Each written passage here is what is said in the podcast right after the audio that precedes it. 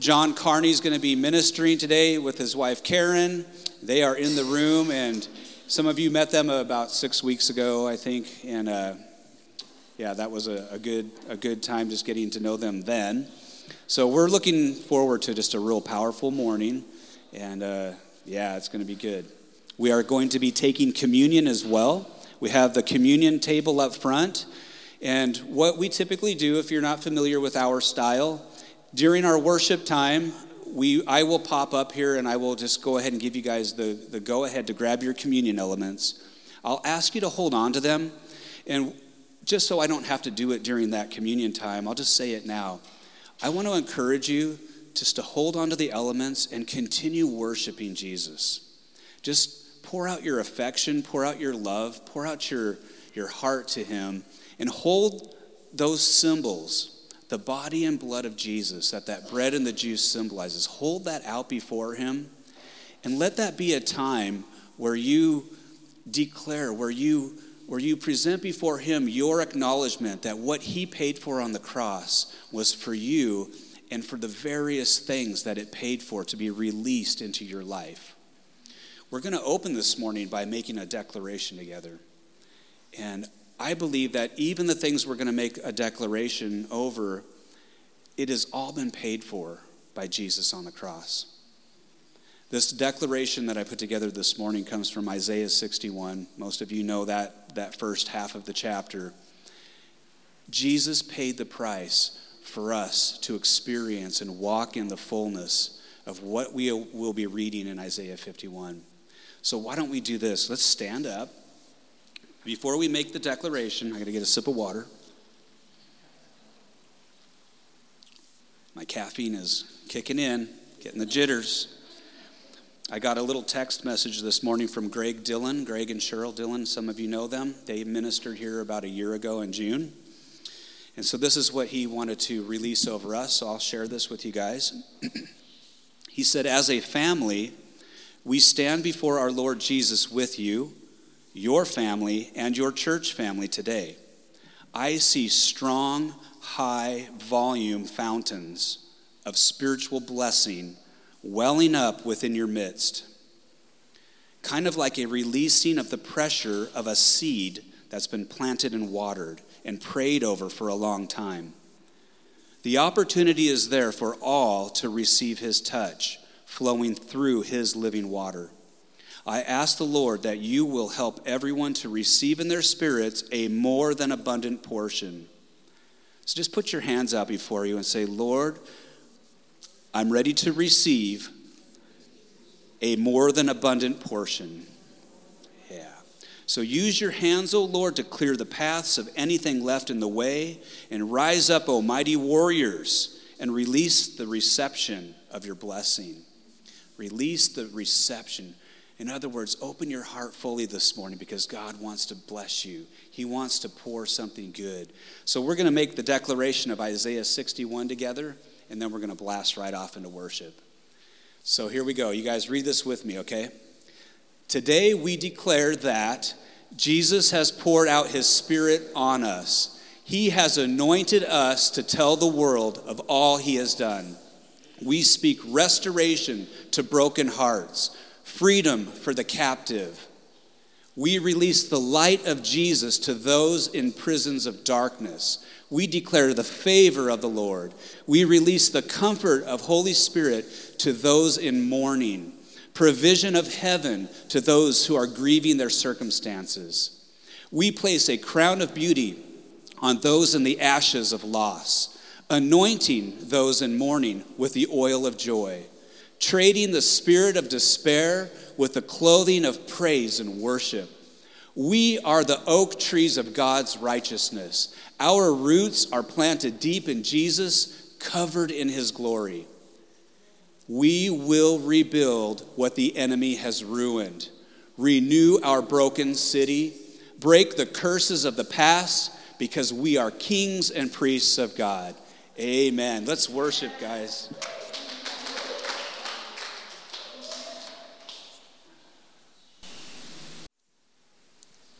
Hallelujah. Thank you, Father. We thank you for your grace and mercy, your provision.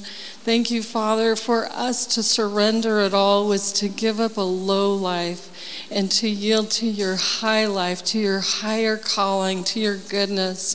We thank you, Father, for your um, for your grace towards us. That even when we were um, rebellious and blind, you were kind and loving, and always um, had your arms out to welcome us and always to invite us, Father. We thank you. We thank you. We praise you, Father, for your goodness towards us, and that you are. In that you're always there, you're always waiting, and even when we fall and we blow it, you are um, you are there to say, "Just come back, baby. Just come back, baby. Here I am. I've never left you. I've never forsaken you." We thank you for your goodness. Amen. Good morning, kings and priests of the Most High God.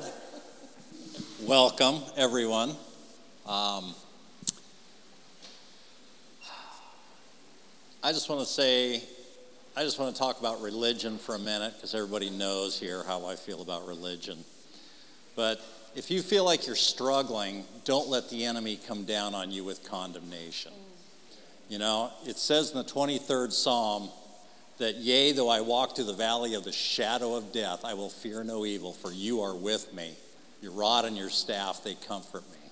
It doesn't say that, hey, buddy, you found yourself in the valley of death. You put yourself there.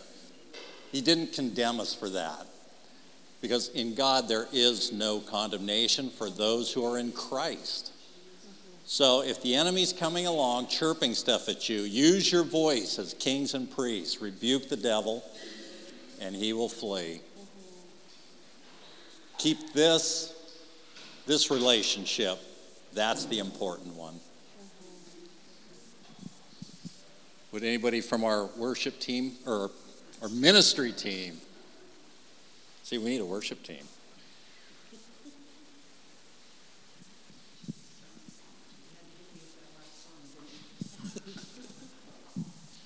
Good morning. So, Josh, I just wanted to say when we were up here praying for you, that I just felt and saw um, the journey that you've been on, and that that road ahead of you is bright with promise and things that the Lord still wants to do in and through you. And I just saw it was it was just like shining and bright, and I felt His breath blowing, His His Spirit. And the one thing I feel that um, really helps keep you strong is because you have that heart of worship buried so deeply in you. I know it's, it, you struggle with that right now to be able to worship in the way you want to, but He still hears that worship in your heart. One of the strengths for you is the union of your family. As He showed me on the road, as I saw you alone, and then I saw your family come and surround you and walk hand in hand. He's strengthening you, He's strengthening your mind, He's strengthening your hands, and He's strengthening your feet. So I hope that's an encouragement to you today. John and Karen says praying for you today, and the Lord showed me um, slow down, and I was going like, "Whoa, okay, Lord, what is that?" And and He showed me like the yellow um, light, like caution, and He showed me that um, reaching for something, um, and I know you seek His counsel, and He's just saying seek my counsel. And I believe when he showed me that, it's a word for all of us here as we're going forward into things and things we may be reaching for, you know, our heart's desire, maybe something that we're stepping out in. And he just wants to say it's, you know, it's in his timing. But um, you're running the race and you have so much favor and blessing on you that you dispense to other people and speak over other people. You preached? You got some words? Okay, I do. I, I assume your name is Josh in the black shirt back there. Um, Josh, could you come up here? I have a word for you. Um, the Lord gave me. And are you his wife? Could you come with him, please? Josh, I was, I was standing in the back back here, and c- come on up, the two of you. I was standing in the back back here uh, behind you, and the Lord began to speak about you to me. And um, I first have to tell you a little story. There are Jeremiahs, people in the spirit of Jeremiah that he raises up in every generation. And the Jeremiah anointing is anointing where your heart is tender, but your personality is like iron because you have to resist the world coming against your heart. And he puts words in your mouth that reflect the heart, but it's the, it's the, the toughness inside that keeps you going. So I, I want you to understand that that's what the Jeremiah anointing is like. Now, I was in, in uh, West Africa, in the northern part of, of Ghana, about uh, two years ago, almost two years ago now, and I was in this remote village. It's almost all Muslim village. There are two little tiny churches that are maybe as wide as this little area here and about this long. One's an Assembly of God, one's a Baptist church, and they got together to share the gospel of Jesus with all of their Muslim neighbors. And so we're there. There's no electricity. They live in, uh, in mud houses with straw roofs. And uh, I happened to be in the area. They asked if I would come and, and preach that night. So we're there. We have one light bulb on a little tiny generator, is all the light that we have um, going on. And I preached the, the message. When I got done, the Lord had already told me earlier in the day that there'd be a young man there named Jeremiah, which is not a name of that tribe and not a Muslim name. But there'd be a young man there named Jeremiah, and he had the same anointing as Jeremiah in the Old Testament. And I was to lay hands on him and speak to him the Jeremiah's calling of God in Jeremiah chapter 1. So I get all done. I crank up my courage and I say, Is there a Jeremiah in the village? And the translator asks, and this grandma brings up about a 12 year old boy and said, This is Jeremiah. So, first, there is a Jeremiah in this village.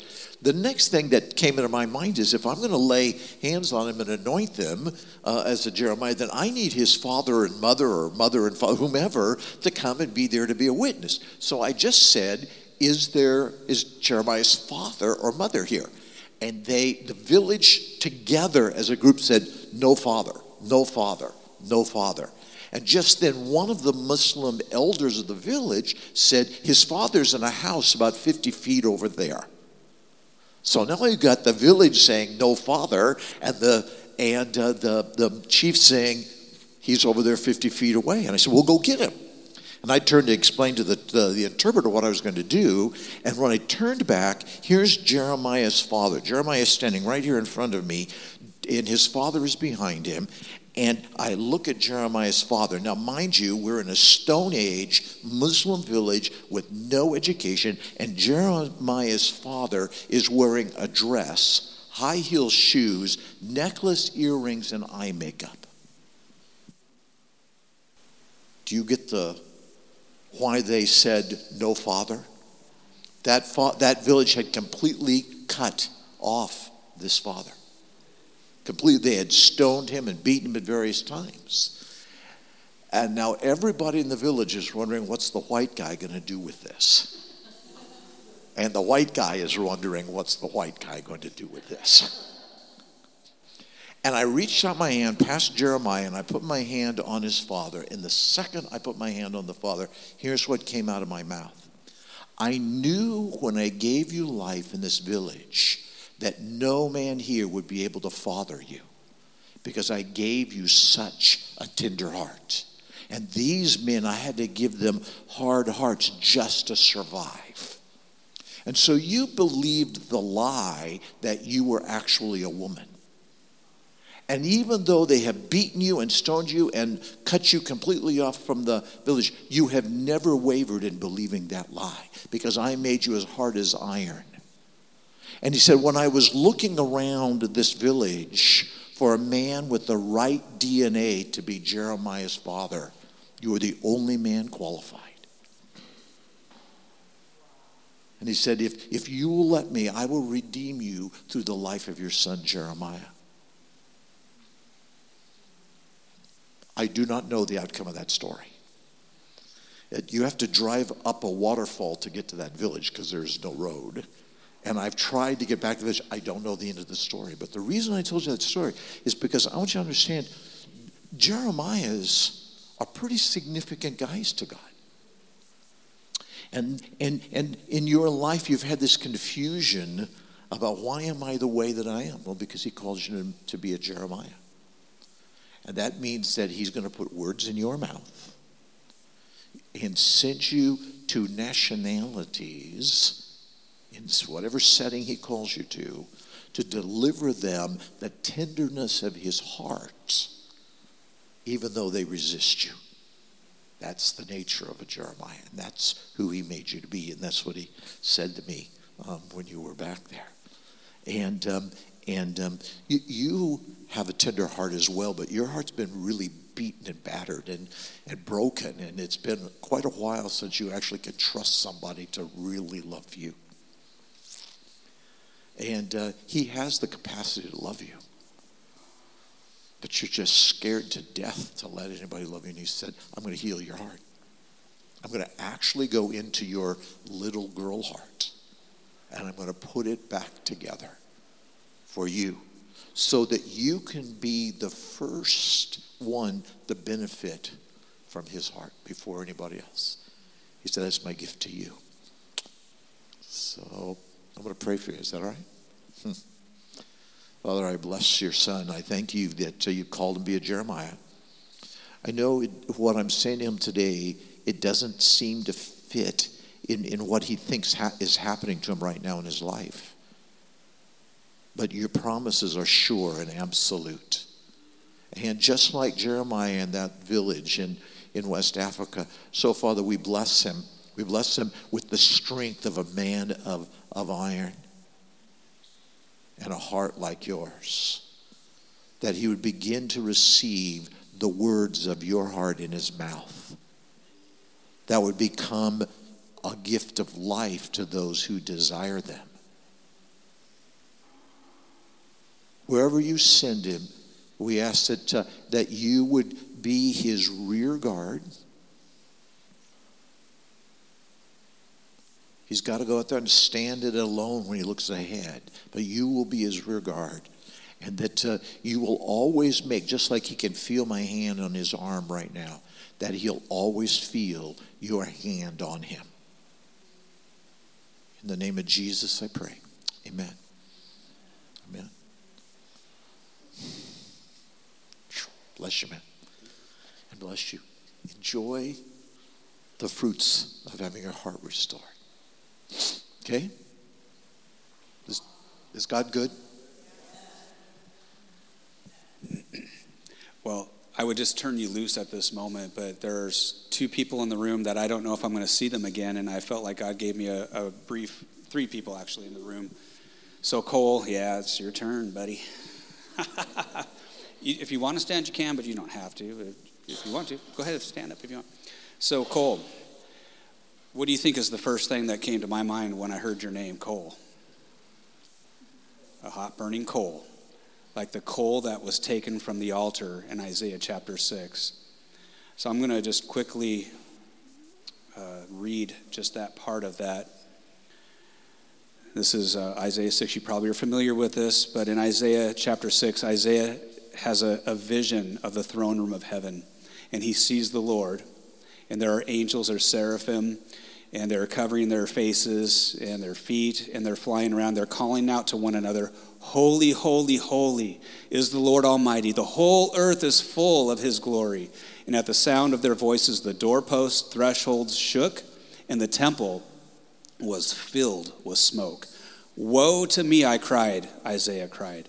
I am ruined, for I am a man of unclean lips, and I live among a people of unclean lips, and my eyes have seen the Lord, the King, the Lord Almighty. Then, here's your part one of the seraphim flew to me with a live coal in his hand, which he had taken with the tongs from the altar. With it, he touched my mouth and said, See, this has touched your lips. Your guilt is taken away and your sin is atoned for. So, this is what I felt like the Lord just kind of gave me a few things about that. I see you like a coal from the altar in heaven, designed by God to bring restoration and declaration of the power of the gospel of Jesus Christ. Through your mouth, you are like a living coal, meant, designed to release the declaration of the gospel, the good news of what Jesus will do for people. To remove sin and shame from the lips of those who only know how to speak failure and sins of their past. A coal that burns with passion and fire of the Holy Spirit. You are an igniter. I just, uh, those are the words that I heard igniter, igniter of coals that are not currently burning. I don't know why, I, I think autocorrect said graves. Graves to spread the fire. Uh, grace is what I typed, and it changed to graves for some strange reason. Grace. God has graced you. He has anointed you. He's with you. His presence is in you and on you. And with His presence is a grace to spread the fire that you carry, the passion that you carry for Jesus, to spread it like an anointing, which is like smearing what you carry onto people, that passion for Jesus. You are an igniter. You're a burning coal for Him and an igniter of other coals that are burned out. So we bless you today. And if we don't see you again, at least you got a word while you're here. But maybe we'll see you again. Yes, Connie, come up here. We need this recorded. when I saw you, Cole, it was like I heard the word Moses, and everything that Scott said, I just, my spirit just identified to it. That he said, Moses wandered through the wilderness with his people, but he had Aaron and Hur right under his arms. You are a man that will be directing people out of the wilderness. That is a Moses anointing on you. Don't be overwhelmed by it or afraid. It just means that there, you need to have particular people in your life if you only have one or two, that's a blessing. But under each arm to hold you up. That is not a wilderness experience. You have to have people with you. Pick your friends carefully. I think there's wisdom with you to do that.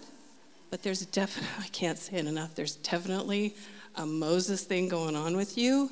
Do you like Moses? Have you like, so you're kind of like identifying? Okay, good. Amen. Right on, cool. Well, we, we bless you, man. And you can sit down if you want. Oh. Sorry.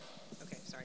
I just wanted to piggyback on that. When he was speaking, and then Connie confirmed, I was hearing freedom. Like you are leading people, you will lead people to freedom, like to incredible freedom that it's going to flow out of you. It may not even be like an intentional thing, but the truth and the freedom and the love that you walk in, you will lead others into, and it will just flow out of your DNA, that, that God given DNA. So I just heard freedom big time over you.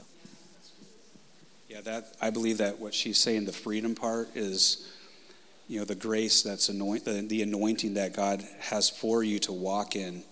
It's it's part of that being a coal that touches the lips of those that only know defeat, only know failure and you come to them and you're going to carry the gift of God and release to them what is true.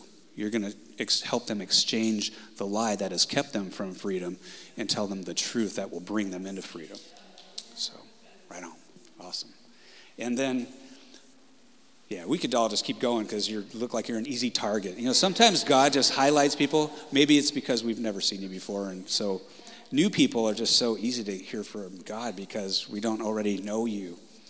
So I'm going to guess that you are John's sister and brother in law.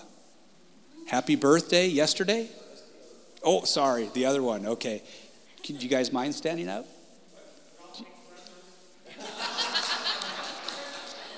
You'll take the presents, all right. If you guys don't mind standing up, what's, what's their names?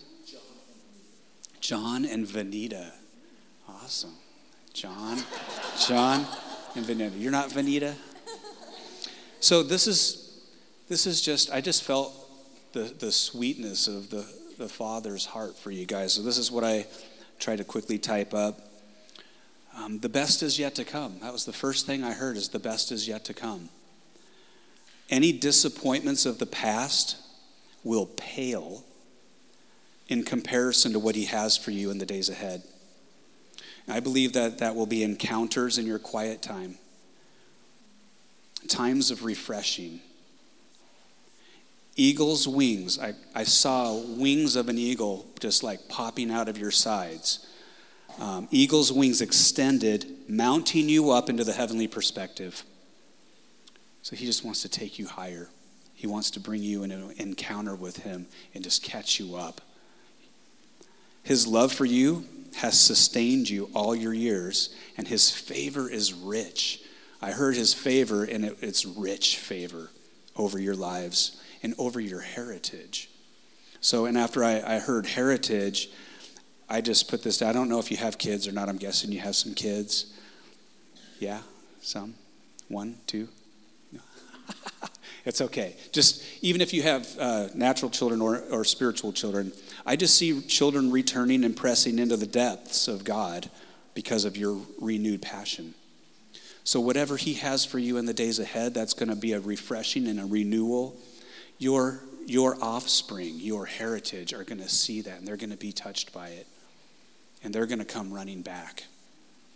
So, we just thank you for coming today and we just we release blessing we release the legacy city church blessing over you guys in Jesus' name. And I just say over all of us, I feel like this is a new season, that there's new treasure, there's a new flow, and John is going to help crack that flow open this morning. There's a new river, you know, out of your out, out of your innermost being, rivers, not just one river, there's rivers. There's a new river of living water. Learn to soak, learn to see and hear, learn to rest. That might be that one for you there. Learn to rest. I know I could use some. Learn to explore the revelation of His Word.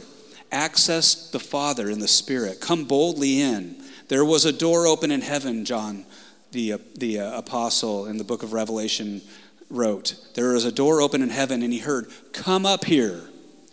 We have an invitation to come up, to come up higher. Where do dreams and visions take place? It takes place in the, in the Spirit's outpouring and in the place of worship.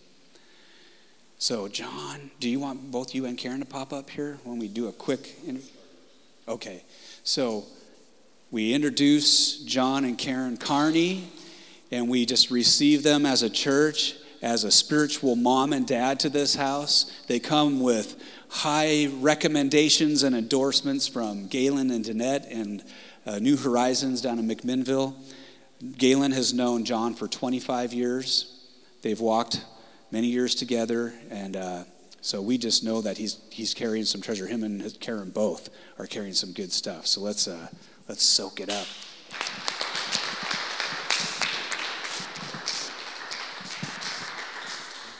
Thank you.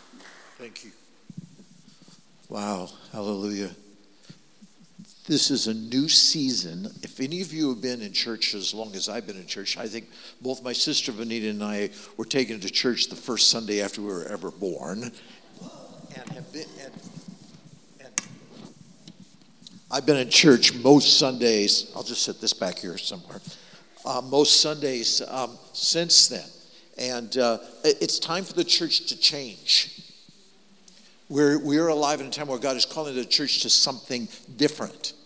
A couple words that I want you to understand in light of the, of the message today is, is that with God, there is no past. If it's in your past, He calls that the former thing. And He sets before you the new thing. Unfortunately, the church keeps trying to live out of the past keeps trying to get us to somehow manage going into our future by what is our past has been. But God's declaration is what you used to experience is now the former thing. Turn to somebody and say, former thing. The former thing, we don't have to be that thing anymore. We don't have to be affected by that former thing. And that releases us to move into the new thing. So turn to somebody and say, new thing. New thing. And we live in one of those former thing and new thing moments as the church. And if, if, if Legacy City Church is going to fulfill its destiny, then you've got to become a church of the former thing and the new thing. Because when people come in here and they bring their past with them, you're going to spend all your energy and effort trying to help them deal with their past. When you've really been called to move them to the new thing. One of the roles of the prophetic is to actually declare that's former and this is the new thing. And so that's what we're going to do this morning. And this message is really part of the, what God's going to put in your mouth. Um, I'm, I'm for that. And so I want to, I'm going to talk to you um, this morning about mercy. Mercy has been for a little while now in the church kind of a hot subject, but it's been um, it has been beaten about the head and body by a lot of theologians um, who are still focused on the former thing. And let me declare what the, first, the one of the first former things is, and that's sin. The church has focused, I, I, I heard a thousand sermons on sin. I might have even preached a couple of them along the way, Pastor. But I almost never heard a message on mercy. But in fact, Romans chapter 3 tells us that before creation happened, God the Father, God the Son, and God the Holy Spirit sat down and had a meeting. God the Father says, I would like to have a people that we could create, people who could love us. Well, I don't know which one because I wasn't privy to the conversation, but one of them said, but the problem is, is that in order for people to love us, they have to have a choice not to love us. You can't love somebody unless you have a choice to do what? Not love. And and well, we could introduce something that would give them a choice. And they decided we could give them the opportunity to love us or to live in, with evil. But then one of them, again, I don't know which one, but one of them said, I think said something like this. But if they then become evil, how can we who are going to remain holy have any relationship with them? And I know who said the next part, it was Jesus. He said, Father, the way the, the price of evil is death and I'll go and I will live like one of them, and I will pay the price of evil with my death. And the father said, That's the best idea you've ever had, son. And as a matter of fact, in Romans, there's an interesting word that we never use anymore. So I'm going to have you practice saying this word to somebody else, and that's the word propitiation. So, can you try and say propitiation to somebody? Propitiation. That's, that ought to become our favorite word because the word propitiation means that God chose to overlook sin. God said, Because Jesus, you're telling me you're willing to pay the price for sin I'm going to believe and act as if you've done it already. And that's why the scripture says, before, the, the, before creation, he died for us. Because as far as the Father was concerned, sin was not going to come between us because of the word of Jesus, which he did indeed fulfill on the cross. And yet we have moved sin to being the biggest issue in the mind of God and in our mind. And there are a lot of people in, in this city who will not darken the door of this church or any church because all they ever heard there was sin. They need to start hearing mercy from the door of the church. So let me introduce you to mercy. There are a number of words in the Hebrew and the Greek that mean mercy, and I'm going to use three of them today to give you a picture of mercy. The first Hebrew word that's translated mercy in Scripture is the word hesed. It, it's H E S E D, Hesed. And what it means is there you the person who is has hesed, who has mercy, has an eagerness for relationship. If you have your Bibles, looking in uh, Psalm 89, 20, 89, verse 28. Here in Psalm 89, 28, it says, My mercy, my Hesed, I will keep with him forever, and my covenant shall stand firm with him. God says that my mercy, I so desire a relationship with you that I will make a covenant with you and I will chase after you with my covenant. A covenant, I brought my big, beautiful umbrella today. Could you come and help me? Can you hold my microphone for me? Just up by my mouth so they can do whatever they're doing. God's covenant is like an umbrella over us. And a covenant is made up of two things it's made up of promises and blessings. Meaning, God says, I will make these promises to you, and I will also give you these blessings. So if you have to ever wait for the promise to come, I'll fill in the holes with blessings. So, so if you could visualize these colors, are promises and blessings. And he said, I want you to come under the covenant with me. I want to make, can you come and help me too?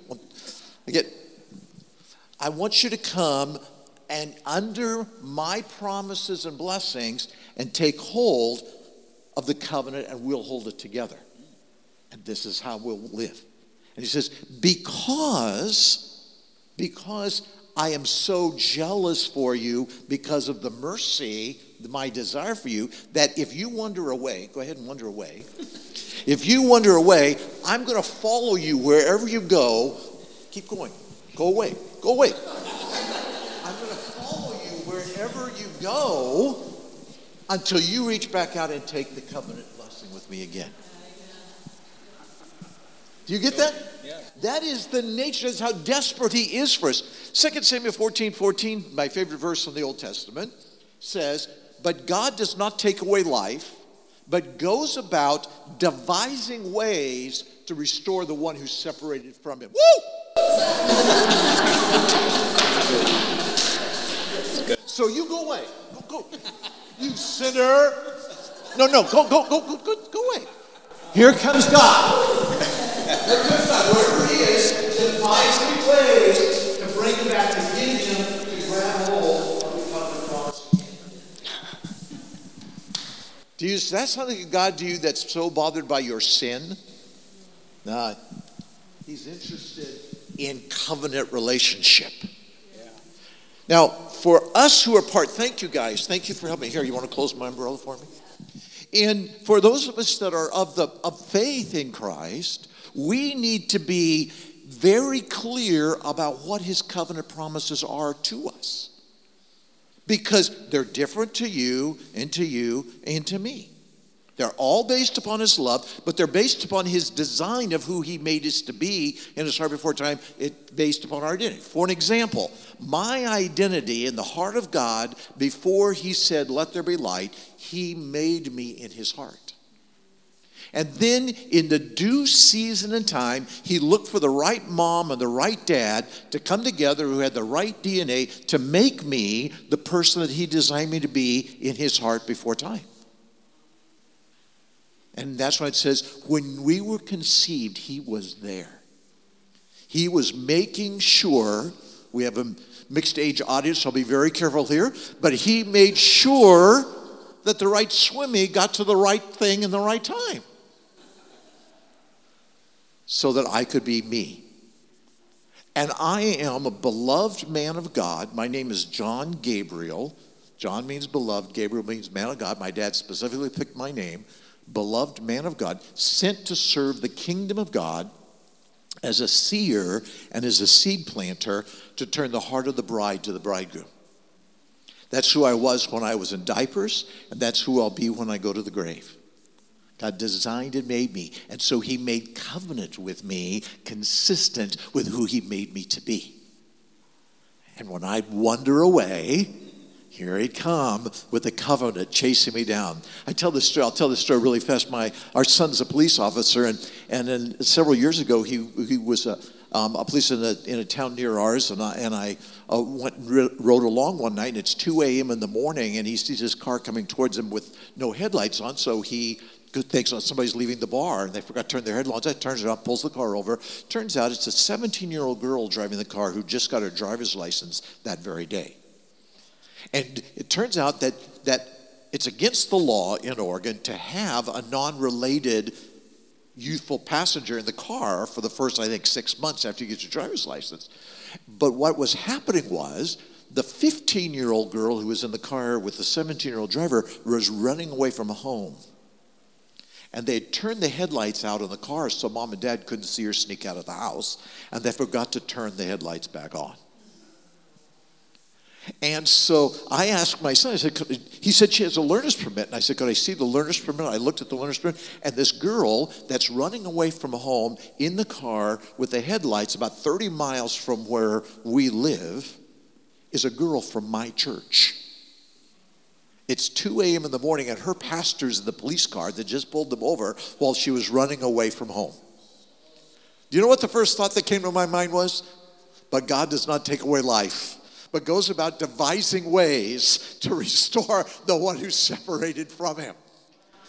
And so anyway, it took him, but there's more to the story. But finally, she he goes up to the driver's side and says to the 15 year old, "You have to get out of the car. We've called your uh, your mom and dad. They're coming to pick you up." She cursed at him. He said, "Get out of the car right now." She throws open the car door. I'm standing at the back bumper on the passenger side of the car, and she turns and she turns and sees somebody there, gets back in the car, and all of a sudden, I hear her utter a profanity. That is my pastor. She jerks out of the car, whirls around, and she says, What are you doing here? And I walked up to her and I put my arm around her and I said, Kira, God did not want you to run away from home tonight, so he sent me. You just heard the story of 2 Samuel 14 14. He goes about devising ways. Now, that's good news. That Bremerton could use. And you have it within your heart to bring that good news. The second dimension of, of, um, of mercy, this word is translated mercy again and again, is the word Hanan, H A N A N. And Hanan means favorable treatment. So he not only makes a covenant and chases us down, but he wants to show us favorable treatment. Because we focused on sin so much in the former way, we have left the impression that he is holds back from us favorable treatment because of the things that we have done wrong. And, and there's a story that Jesus tells in Scripture that illustrates this better than any other. Uh, could the young man in the blue right there, could you come and help me? Could, yeah, you come and help me. Tell me what your name is. Kristen? Kristen. This is, um, this is my son, and I'm his father just for this illustration. So he's my son, and he is a really, really stubborn son. He doesn't yield an inch to his dad. And so one day he comes to his dad and says, Dad, you're a rich guy. Give me what belongs to me. Dad says, Okay, and gives him a bunch of money.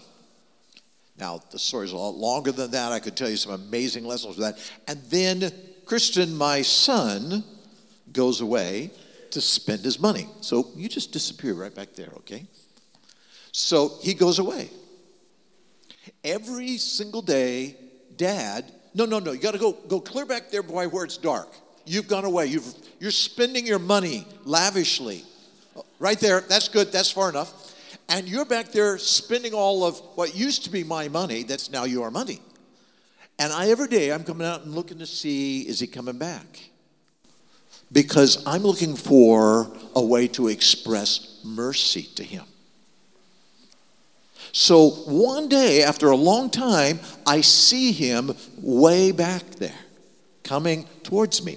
If I had time this morning, I would tell you, you know, that if he came into the village, they would stone him and send him away because of how he had treated his dad. So I better get to him before anybody else gets to him, or he's going to get stoned to death. So I see him far away, and I run to get him before, any, before anybody else can get him. Before anybody else can get him, I get him so that nobody can stone him because he's my son. He's been in my heart since before time. And now, all the way home, because he lost all my money, did all kinds of stupid things, lived with pigs and all kinds of stuff, and he's smelly and yucked up uh, from all the things he's been through. And but so he's been practicing all the way home what he's going to say to his dad. So he walked down the road day after day, think, practicing, oh, Dad, I'm sorry. Or maybe it'd be better if he went, Dad, I'm sorry. Or it might even be better if he went, Dad, I'm really sorry for what I did. And so he's going to tell me how sorry he is. So you tell me how sorry you are. I don't know how to really explain, but or say it. Say you're sorry. I'm sorry.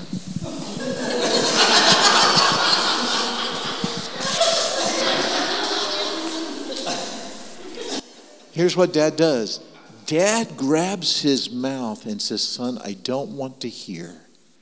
You tell me you're sorry. Now that that flies in the face of if you can't repent for every terrible thing you've done, there's no room in the heart of the Father for you. The fact of the matter is, stay right here. The fact of the matter is, is the Father God was never going to treat his son based upon what the son deserves.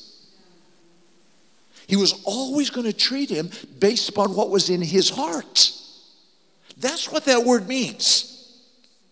Is I'm going to treat my son, I'm going to treat my daughter the way uh, based upon what's in my heart for them, not based upon what they ever did.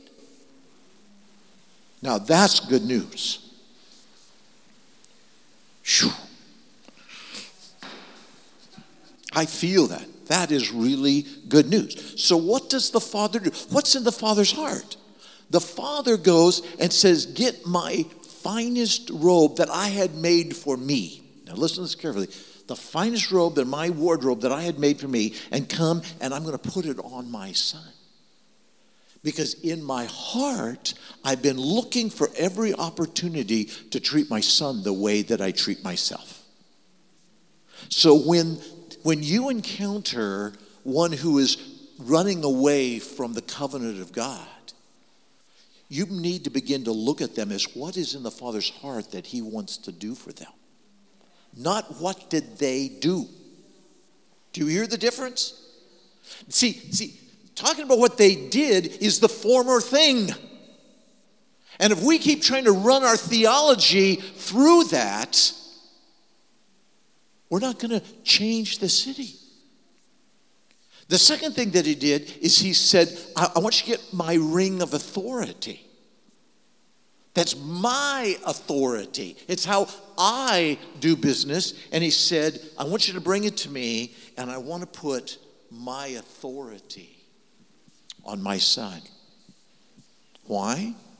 Because it's always been in my heart to treat my son the way that I treat myself. Wow. I'd never heard an altar call like this in a church in my entire life. But that's the altar call of a God who, in his nature, is merciful. See? And then, and then the son was saying, I'm going to go home and my dad will treat me fair because I'll be a slave or a servant to him. Well, in that day, servants never wore sandals or shoes. So his father said, I got a whole wardrobe full of shoes. I want you to get my finest pair of leather cowboy boots. And I want you to bring them out here. And this dad got down on the floor and he put his best boots on the feet of his son because God always, always treats us based upon what's in his heart, not based upon what we've done. Now, now for those of you that have been in church as long as I've been in church, you might struggle with that a little bit. But the truth of the matter is, is that the law, which is what we, we've made to be the standard, the law was never God's first choice. He brought his, he brought his children out of Egypt to treat them the way that he would treat himself. He went up on the mountain and he made preparation on this mountain out in the deserts outside of Egypt, and he invited his people to come up the mountain. And the day came for them to go up the mountain, and they said, Not going. Pastor, you go up the mountain and come back and tell us what he said. And God sent the law back down with Moses. It was always a face to face encounter that was in the heart of the Father. It was never the law. And then the day came when he set before the people this rectangular box with two gold angels on the top of it facing each other, and in between was the mercy seat. Do you get that? And you know what is underneath the mercy seat if they could ever find the Holy Grail from the movie? The law is buried underneath the mercy seat inside that box, and nobody has ever seen the law again.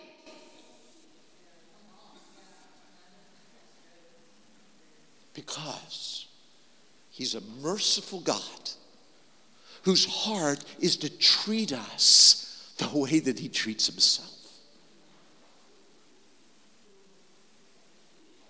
Now, you gotta, you gotta, you gotta grab hold. That's good news. That's good news. You see, and fundamentally, it changed. Thank you for helping me, son. I appreciate it. Give him a hand, okay? He did a good job. Thank you.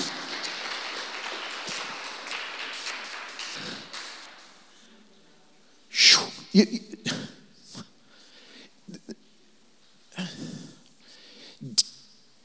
Sin matters because it damages our lives and the lives of others. That's why it matters. But it does not matter to God. He is not trying to fix us, He's trying to restore us to our original design. Did you hear the word for our sister? Your, your heart's been broken and damaged and crushed, but I'm going to restore it. Redemption is not making up for sin, redemption is restoring us to our original design. See, and and and and so so so in a way, I, I, need to say sin comes with consequences. I wish I could share it. There are three major consequences of sin. I, I wish we had time to talk about this morning, but but we don't. So so hold on to that but recognize that sin does not keep God away from you because his mercy is greater than sin. You see, his mercy is always in greater supply than sin. And his mercy is not what he does, grace is what he does. Mercy is who he is. See, and he can't deny himself, so that's why he treats the prodigal son coming back the way that he does.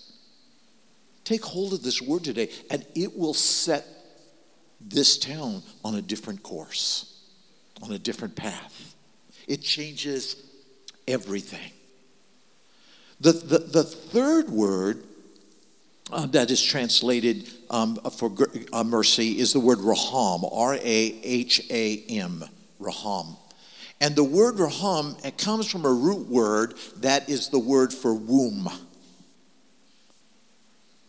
And so, what he's saying is, My mercy is like the womb of a mother. He is saying that I am connected to each one of you in exactly the same way as a mother is connected to a child to whom she gave birth.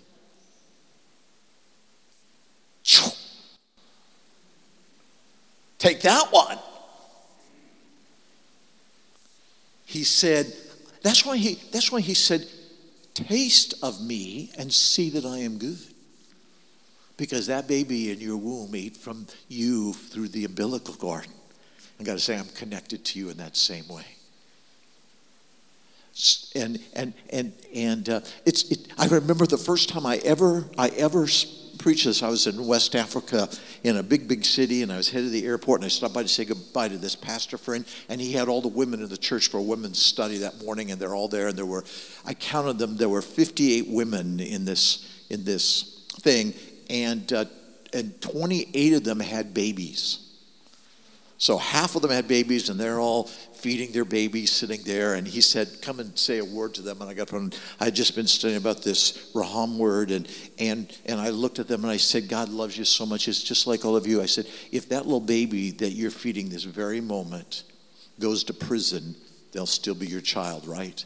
All these ladies look down and go, That's the nature of mercy. Do you think you could get people to, to, to come into a relationship with a God like that? You bet. Because that's who he really is. That is really the gospel. This is the gospel. You have a merciful God. Isaiah, let's just quickly look in Isaiah 49 15, and we'll, we'll start to stop this here. Isaiah 49 I had a completely different message until I was sitting at Vinny and John's table this morning, and the Lord said, I want you to speak this to this house. Isaiah 49 15. Can a woman forget her nursing child and not have compassion on the son of her womb? Surely they may forget. I don't know how a mom could, but surely they may forget yet I will not forget you. That's Raham. There it is, right there. So, a God who makes a covenant with us and chases after us, looking for ways for us to come back under the promises and the blessings. Now, I, I, I want to make a, I want to say a strong word to those of us that are here this morning again, as, who are who are those who have a relationship with God. If you don't know what God's promises and blessings are for you, you need to find out. Because it is covenant that sustains us. It's covenant that, that, that defines who we are and how we live. And, and, and there really ought to be a, a greeting out of our identity for each other. Because our identity, who we are, that's why the world we live in right now is doing everything to steal our identity. Everything about the current culture, I could explain it in five minutes to you. Everything that's going on in the news that you read about in our current culture is designed to destroy your identity to absolutely in the in the whole story of the of Daniel going to, to, to Babylon. Babylon's whole deal for for Daniel and the three brothers that were there was to destroy their identity. To steal from them who they are, and your culture is designed to steal from you who you are. And when you come into who you are, beloved man of God, sent to serve the kingdom of God. I saw and knew things when I was a very little boy growing up in the, in the, in the Plymouth Brethren and in the Baptist church because I was made to be a seer and, and, and, and a seed planter. I, I, I want to preach in a stadium to about 10,000 people and have an altar call and have 10,000 of people come, or 1,000 people come to the altar. And the Lord keeps saying, But I made you a seed planter, not a harvester. And if you don't plant seeds, there'll never be a harvest. And when God and I have our most, Karen knows this is true, when God and I have our biggest arguments, it's over the fact that I would really like to water sometime. I'd really like to harvest sometime. Um, I, I, have a story. I'm not going to tell you this. I have a story that he, he gave me a prophetic word about a, about a revival that was coming in a nation. And I said, Oh, wow, he's finally going to let me harvest. And instead, he says, I want you to go lay hands on this pastor over here because he's the guy that's going to bring the harvest. And I'm going, No, not him, me. You told me. But I'm a seed planter. That's what I'm doing today planting seed into your lives about the mercy of God.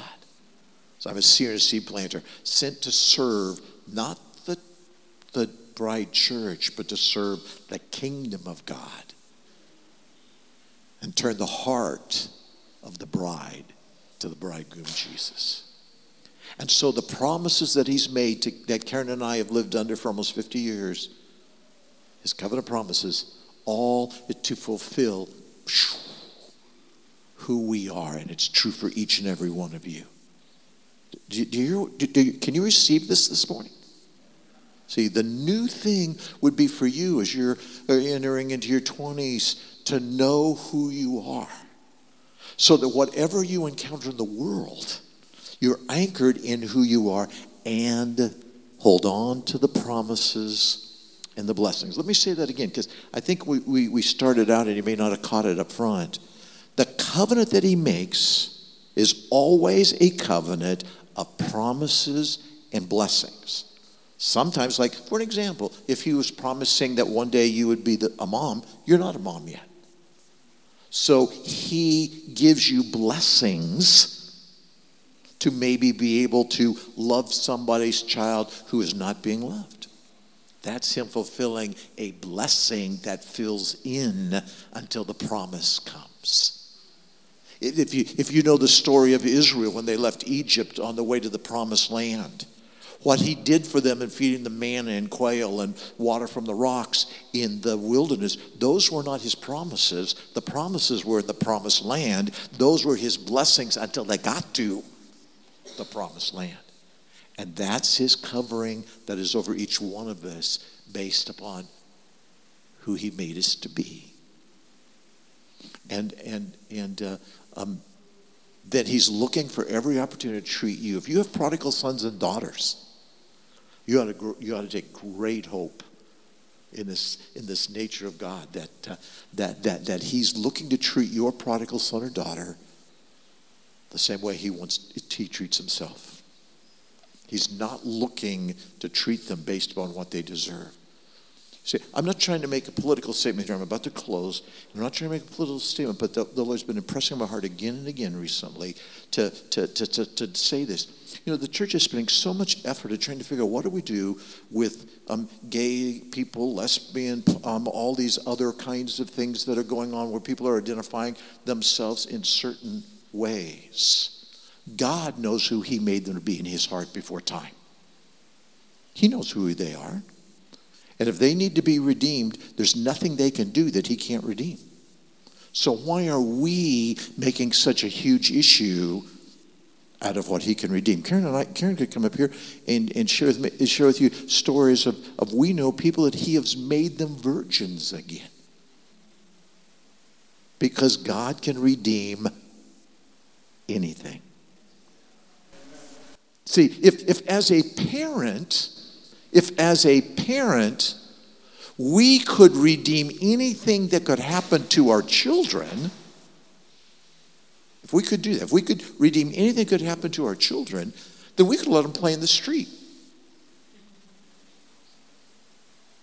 We could redeem anything. Well, God can redeem anything, and that's why He lets you go off and be a prodigal at times. we as parents don't have that ability. And I have a couple books. One of the books is called Untwisted. Your pastor's been so kind to be posting some things on it this week on Facebook. Um, and in this book is, is how uh, we're twisted by our world and how redemption is God untwisting us. And the first story in here is about my son um, who, uh, who uh, came home and he'd lost his little card from picking strawberries. And he was in a tither because he had worked for three days and I wasn't going to get paid for any of the strawberries. And it tells a story about redeeming him. And I was saying to him, Son, I can still redeem this loss of your strawberry picking card. But there may come a day where you do things that I can't redeem. Well, God is never confronted with that as our Father um, um in that. And, and I just, from the first time Karen and I were here and visited, and for the first time I met your pastor, pastors, um, I'm convinced that this is a message that belongs to this house, that actually is your possession. I just get to come, and it's your message. It's your Jeremiah message. And so that's why I think the Lord had us uh, bring that uh, to today. Just want to mention one other a book that recently we had come out. It's called The Unveiling reforming your religious experience. And this book, if you've been in church a long time and you're disgruntled with the church, and you're not happy with the religion of the church, I'd encourage you to get the book. Um, it's a vision. It's actually a vision that I had over 20 years ago um, that I've sat on for longer than 20 years that uh, shows the church unveiled rather than defined by um, its, its, its earthly connection. And you'll find a live, living um, reality to each of the people that make up uh, the church as, it, as uh, the bride becomes revealed. Wow. Have you been blessed today? Have you been reminded afresh of the mercy of God? It's who He is. You'll be confused if you try and go back to the old past, to the former things, and blend them together. They do not blend. There comes a new day. Uh, uh, Isaiah 42 is, and, and, we're finished. Isaiah 42, you don't have to go there or anything, but in Isaiah 42, Father God is prophesying the coming of Jesus. And, and he says there, he said that I am the Lord God, and I will not share my glory with another. Familiar with that passage? I'll not share my glory with another. You know what the very next line says? It says, But behold, the former things are now complete, and I declare a new thing. Here's a God who has never shared his glory with anybody, including his good friend Moses, if you're familiar with the story, who is now saying, The way that I have always dealt with people with my glory is now the former way that I dealt with people with my glory. I'm sending Jesus and John chapter 17, we heard Jesus utter these words The same glory that you gave to me, I've given to you. Not a different glory, the very same glory. If you have to marry that up with, I am the Lord that, and I'll not share my glory with another, you can't do it because he, but he declared that is the former thing. Do you get that? And now we get to actually be the possessors of his glory because we are part of the new thing. So just turn to somebody and say, Not yet. Yeah, not yet. Say, Not yet. He's called us to live unto the not yets to live unto the promises, the not yets. The focus on our life needs to be on the not yets. So, with that word, I bless you today. Pastor, thank you so much. I'm just ugh, pumped. Well, that was good. I, I feel. I feel like we just had a meal. And he's right that this is a word for our church because I could never say it in one message the way he just said it, but this is the same thread that we've felt the Holy Spirit's been weaving in and out of our meetings. And I don't always plan what he wants to wants to have me share or you guys share, but when we come together corporately and, and things that come out of of in the being in the presence of God and worship and it's the same theme. It's this who who you are. It's that Jesus dealt with our sin on the cross, and we don't need to try to focus on the old man who's dead. and you probably like Graham Cooke a lot because Graham, in a different way, a different message, but it's the same message that we are wrapped up in Christ. And God is focused on the new creation, not the old dead man. But this is just another another way of another angle of the treasure that we get to look at. And it is this is a vital how we represent the father in this city in our community in this region means everything to him. I know it's important to his heart so. And we we're going to get a stack of his books. Uh, i'm just going to i'm going to get them from him. Hopefully you brought plenty. Yeah at least 15 to 20 of your books. Yeah. One of the things in this way that God's been doing lately is giving prophetic words to people in great detail about who they are and why they got damaged by sin. And I brought some samples um, of them. I don't have enough for everybody, but I brought four or five different words, um, maybe eight or ten copies. And Karen will have those. If you want one, just take one or two of them.